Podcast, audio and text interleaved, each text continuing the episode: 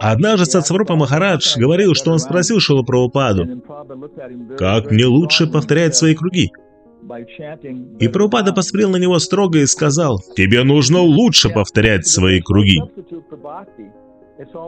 Поэтому ничто не может заменить бхакти. Все зависит от милости, которую вы получите в результате этого процесса.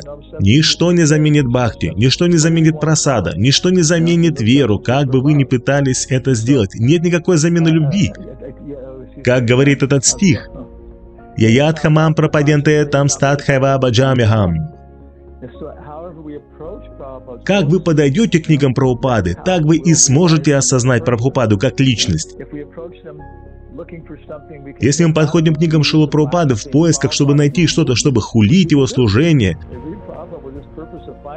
что некоторые люди и делают в надежде разрушить наше движение или очернить его, это происходит. Некоторые люди подходят так.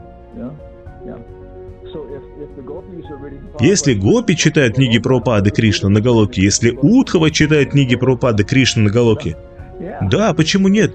Возьмите свою книгу Кришна назад с собой на Галоку.